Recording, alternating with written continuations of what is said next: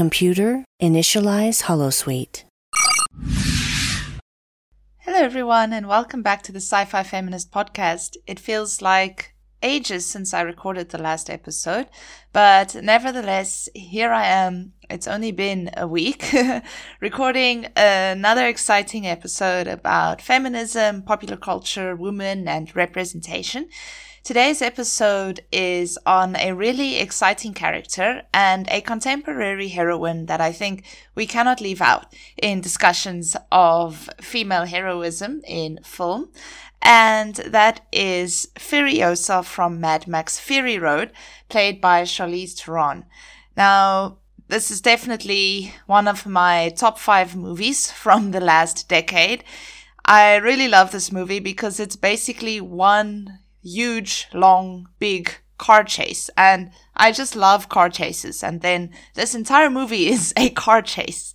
And even more than that, it features one of, I think, the most subversive heroines that we've seen in the last 10 years or so, which is, of course, Furiosa and also a very interesting storyline and um, a very satisfying end to the film too. So um, yeah, despite all of that, uh, the movie is also just crazy and apocalyptic and fun, and it's just it's a really fun movie. And if you have not seen Mad Max Fury Road, I really highly recommend it. I think my favorite scene is um, when we have the guy with the guitar that's on the front of the car and he's just kind of playing guitar as all of the cars are driving and there's just flames and it's just crazy apocalypse stuff. So yes, today you can look forward to another very exciting episode. So without further ado, let me get into today's discussion about Furiosa.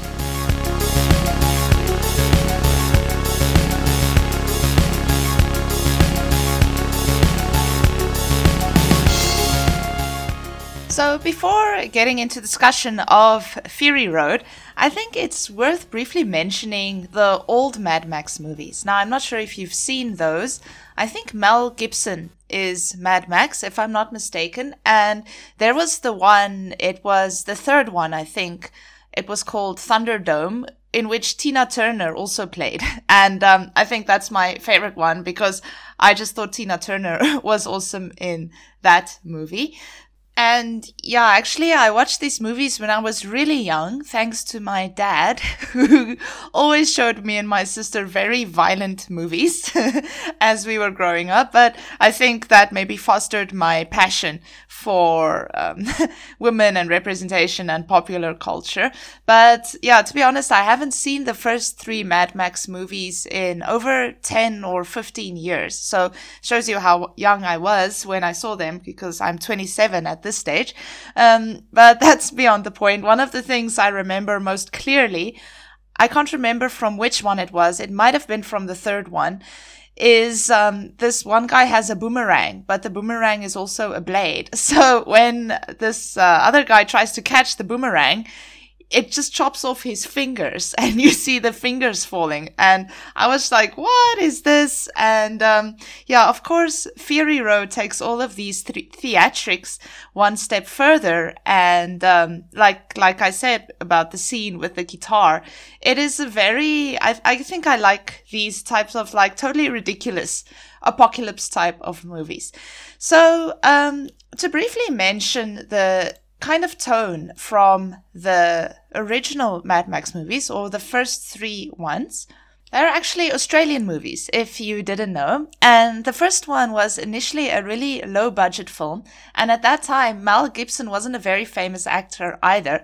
Um, but the movies really resonated with the, the, the society in which it was released. And so they made the second and the third one, which obviously had bigger budgets. But basically, Max is this lone hero type of guy. And as one theorist describes Max or the the early Mad Max movies, her name is Belinda du Plooy. I quote from her paper about Mad Max Fury Road. She says the original Mad Max films are often read as an early signpost of the so called millennial crisis in masculinity or a backlash against the gains of second wave fem- feminism and even of misogyny. As Laurie Penny describes it, it is seen to represent violent masculinity as social disease and patriarchy as death cult. okay, so sounds pretty terrifying. But yeah, it's a very uh, patriarchal type of movie. The first um, really powerful woman that we see in the early Mad Max movies is played by Tina Turner in Thunderdome.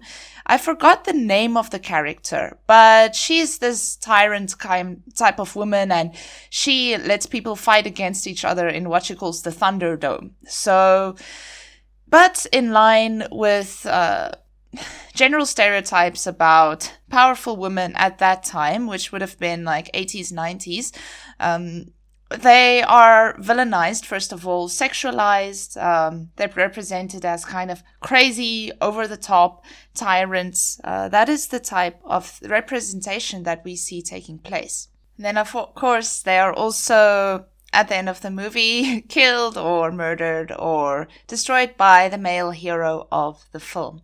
Now, I'm not going to talk too much about Max today, but rather about the women in the movie. So then, of course, when we watch Mad Max Fury Road, it's a very stark contrast to what we see in the earlier Mad Max movies.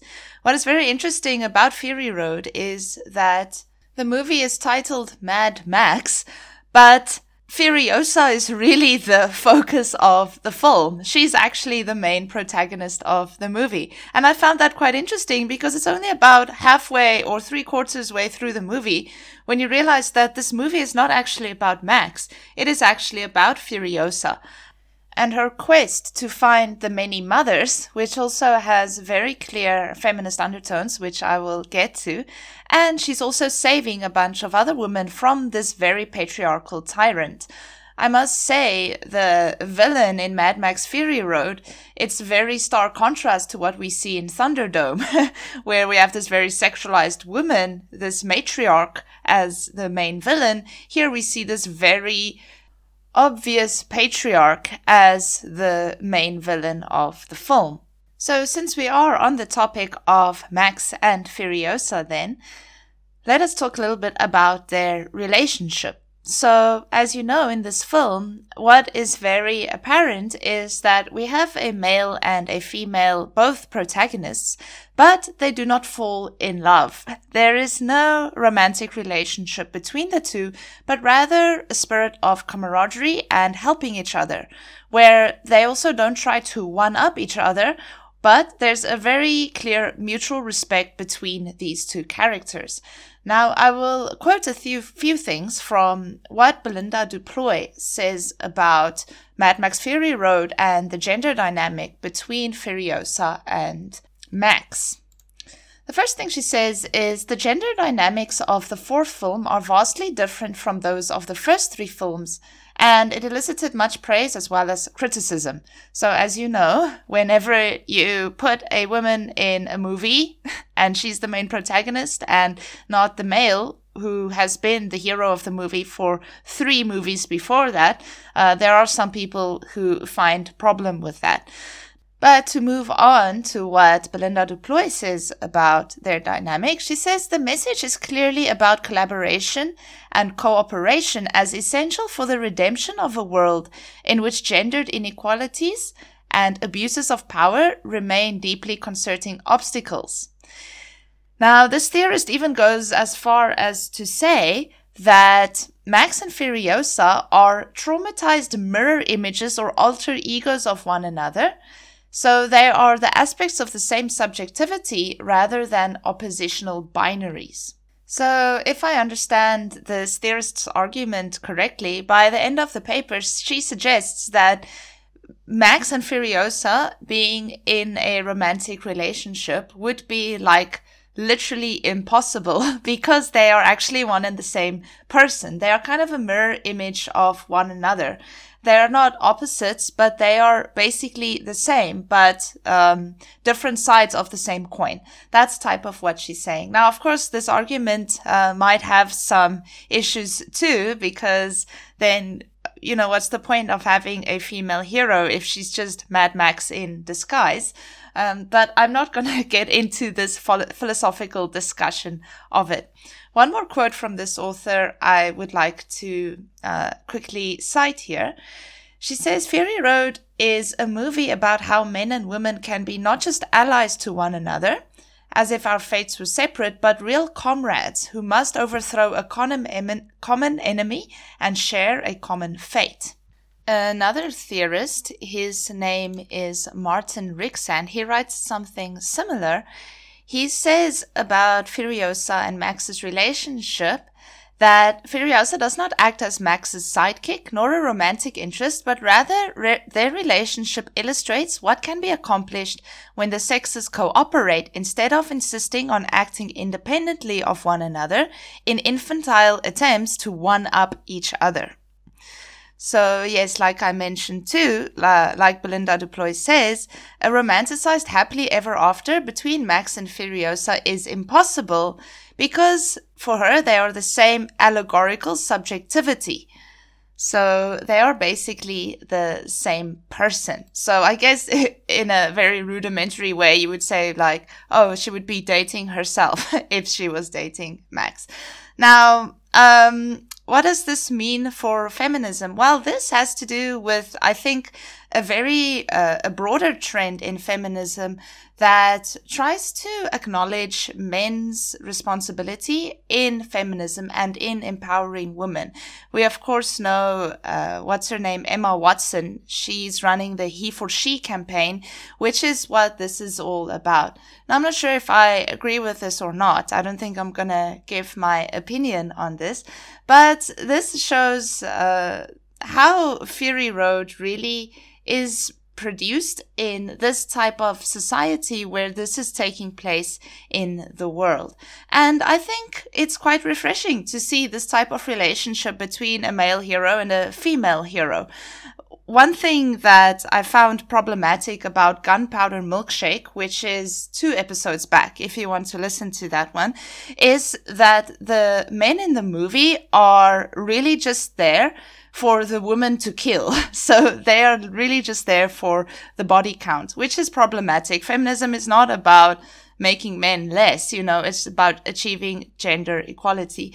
So I think in terms of that, this movie presents a very fresh take on male female relationships. And I'm very curious to see what the next movie is going to be like. Uh, the next one about Furiosa, the next Mad Max movie as I've read, I think it's going to be a prequel of Fury Road. So it would be very interesting to see what happens between Max and Furiosa in that one, if uh, if Max is even going to be in the movie. Now, yes, let me then move on to the next important aspect about Furiosa, and this definitely has to do with a broader trend in representation that we see, and that is, of course, the fact that Furiosa is such a tomboy or such a desexualized uh, action heroine.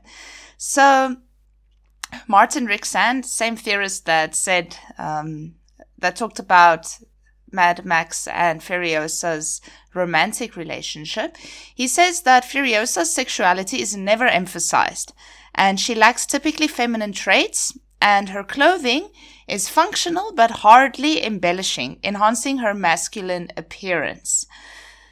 So he also says that um, her hair is short, and then this makes her blend in with the macho culture of Fury Road's post apocalyptic setting. So, yes, like many action heroines we see these days, Furiosa is not this sexy bombshell, but she's really desexualized. She really wears practical clothing. She's really not there for her sex appeal. I think rather it's her toughness that makes her more appealing. Now, what is very, very interesting is we see the stark contrast between Furiosa and then the women that she rescues, who are all basically like supermodels. They're all these really ideal, beautiful women. Um, yeah, they really look like they walked out of a, a, a magazine catalog or something. And um, she's basically saving them or rescuing them from this patriarch that takes all the water for himself and that uses them as his um, birth mothers. So they're literally just there to reproduce. They are literally just there to produce more children for this bad guy to use in, um, yeah, whatever he does with the children. I think he uses them as workers. Yeah, sorry, I haven't watched the movie in a while, so I even forgot his name, the bad guy's name. But um, we really see such a big contrast to like the ultimate oppression of women which is literally just using women for their reproductive capacity and then keeping them locked up and they're not giving them any freedom or any choice. And they just have to keep giving birth to babies. And then we also see that they fit the idealized form of beauty, which is also an oppressive force. Maybe not so explicit, but definitely there's an implicit critique, I think, of beauty culture in this movie because um, obviously this movie has been criticized for, you know, having on the one side this heroine, which is Furiosa, who is very progressive, who really confounds the stereotypes, who's really tough, who's really desexualized. But then also including these women that all look like supermodels in these very they they barely wear any clothes. They just kind of have these I don't know cloths around them, and we see their bodies, and we also see that one scene where Max looks up and he looks at them, and then he sees them like splashing each other with water is very erotic, you know. Um, so we see this contrast. So this movie received some criticism because of that. But in my reading, I think the movie is smarter than just that. I think actually what the movie is doing by showing these women is actually showing a, an implicit critique of Western beauty culture, of these types of representations of women. And we see how Furiosa, who is, uh, like I also argued about the Black Widow, she ultimately becomes the savior of women. She saves these women from their fate of being birth mothers for the rest of their lives. So maybe, and maybe this is a reach or I'm reading too much into it, but bear with me.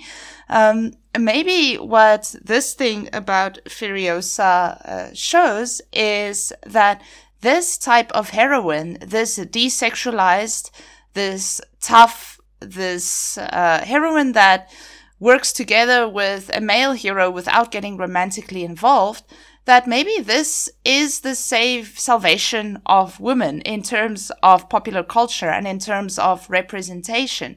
She literally saves the women from their fate, but then also, uh, more implicitly, she presents us a different form of femininity, which is, I think, less oppressive than what we see in the representation of the birth mothers, who are totally unattainable. yeah, no one looks like that unless you're, of course, a supermodel, which is like less than 1% of the world. yeah, so, um, yeah, you get my point, I hope. Uh, I hope I'm explaining myself properly, but that's how I read it. So I don't see it as very problematic that we see those very stereotype typed birth mothers, but um, I think the conversation that the movie sparks is much deeper than simply saying, oh, you know, there are these supermodels in the movie and that don't wear any clothes and that are only used for birth mothers. I think there's much more going on than that. Okay, and then the final aspect of the movie that I would like to point out is that Furiosa's ma- main quest is actually to find what is called the many mothers. So she is a descendant from them. Now, the many mothers are basically her hope for a future in the post in this post-apocalyptic Fury Road world. Uh, so, and I've argued this about other contemporary heroines too. There is a clear emphasis on motherhood and mothers and matriarchy instead of patriarchy. These mothers are represented as the salvation of this deprived world that is ruled by this patriarch. And very importantly, they also have the seeds. So basically, the whole movie, everything is a desert. the only water is that which is held in the citadel. And um, the rest, it's all desert. So there's no plants growing anymore. It's really like uh, an apocalypse, you know. So then by having them have the seeds, you know, which represents life, rebirth, new things, um, prosperity, all of those things, they are the possessors of that. They are the ones that have the seeds. They are the key. You know, it suggests implicitly, of course, they are the key to the future world that is prosperous, that is fertile, um, where water is shared equally and not hoarded by one patriarch. So, once again, we see that the salvation of humankind, or maybe the salvation of women, but you know, suggests that the salvation of all humankind is actually those older ladies, the older women uh, that ride their bikes and that have the seeds. It's also very interesting because it might be, and again, maybe this is a reach, maybe I'm reading in it too much, but there has recently been a lot of feminists that are going back to second wave feminism and looking back to what you would call the mothers of feminism, which is those that theorize the second wave, such as Simone de Beauvoir, Betty Friedan, uh, Shulamith Firestone, all of those second wavers. Um, in feminist theory at the moment, too, there is a shift towards second wave feminist theory and an embrace of that and um, a kind of rebirth of that. We also see that in pop culture. Um, if you've seen Mrs. America with Cate Blanchett, that whole series is literally about second wave feminism. And then there's another one called The Glorias, which is a movie that is about second wave feminism. And there was another documentary about second wave feminism too. I think it was a Channel 4 documentary. I forgot the name. So you know, in terms of this, we call it a zeitgeist, which is basically like the social context. In terms of this social context, it's then interesting that the salvation of humankind is represented as this bunch of older women. And especially the salvation for women is represented as this bunch of older women. And then also interestingly is that, as you know, most of them don't make it back, but when they do make it back, actually Furiosa is the one that becomes the leader of the Citadel, or it is implied. And then it is implied that she will, you know, manage the resources better and then she's been given the seeds from the set, from the many mothers which kind of suggests like okay you know we set the foundation we gave you the tools we gave you everything now you go and run with this and you make the future you know with what you have learned from us so there's a lot of, I think, you know, on the surface, we just see the story unfold. But deep down, if you know the current state of feminism, the current state of society, but especially the current state of feminism and feminist politics, this might really show what what feminism is currently doing. You know, first of all, seeing the salvation of womankind as these heroines that are desexualized, that don't conform to oppressive beauty norms, and also as these heroines going back to their roots, quite literally, their second wave feminist roots, which is really the feminist movement that set the foundation for feminist theory and feminist activism today. So, yes, a lot of interesting things happening in Mad Max Fury Road. Of course, you know, we still need to be critical. One theorist, I can't remember who, they suggested that, you know, it is implied at the end of the film that Furiosa will become the new leader. But we can't say for sure if she will be a better leader than the guy who was hoarding all the water for himself. You know, um, but I guess, yeah, that's why you need a sequel to see what happened after that.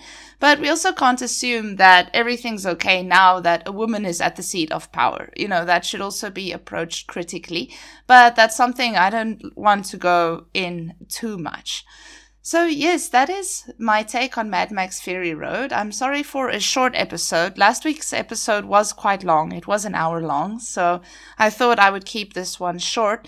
This is just some theories that are going around about Mad Max Fury Road, and of course, some things that I have picked up on Mad Max Fury Road. And maybe in the future, I'll do a more in depth analysis of it because there is quite a bit happening in the movie. But yes, I just wanted to give you a taste of Fury Road today, and um, I hope you can watch the movie if you haven't watched it already, or watch it anyway, because it's such a wonderful movie. I think definitely I'm going to watch it again. And um, yeah, if you have any comments or anything else to add to this discussion, I would be very interested to hear it. So, yeah, please hit me up in the comments on my YouTube channel, on Instagram, Twitter, or wherever you listen to your podcasts or watch the podcasts or whatever. Please, um, yeah, hit me up. Let's start a conversation. And also, I'm going to do some self promotion. because I can. Um, I'm I'm selling some T-shirts on Teespring and TeePublic, and soon it will be on Redbubble, hopefully, if time permits it. So yeah, head over there. It's all in my uh, links. So yeah, head over there and um, get yourself a cool X Files or Aliens T-shirt if you like. If they shipped to South Africa, I would definitely have bought my own T-shirts, but here I am. yeah. Um. Anyway, sorry about that. Right, so I'll sign off the podcast here. Thank you for listening once again, everyone, and I bid you a good week ahead. Next week, I already have a plan in mind. I think I will be talking about Laura Croft again, and let me tell you next week what makes Laura Croft a fourth wave feminist action heroine. Yeah, you can look forward to an exciting episode next week, too. Right, so keep safe live long and prosper. And then this is the Sci Fi Feminist signing off for now. Bye bye. This show is brought to you by Holosuite Media. Computer, list other available Holosuite Media programs. Loading Holosuite preview program for The Janeway, a Star Trek Voyager podcast. Yeah, so then he replays the last entry on the computer, and it's Janeway saying that they need to abandon ship. Uh, I have issue with this. Okay. Because it's it's a captain's log, whatever. Mm-hmm. When is she ever like standing in front of a camera giving a captain's log? This is Captain Janeway for BBC News. I mean, she's clearly on the middle of the bridge. Mm-hmm. What's recording her at this point? Chakotay, hey, get the emergency camera rig.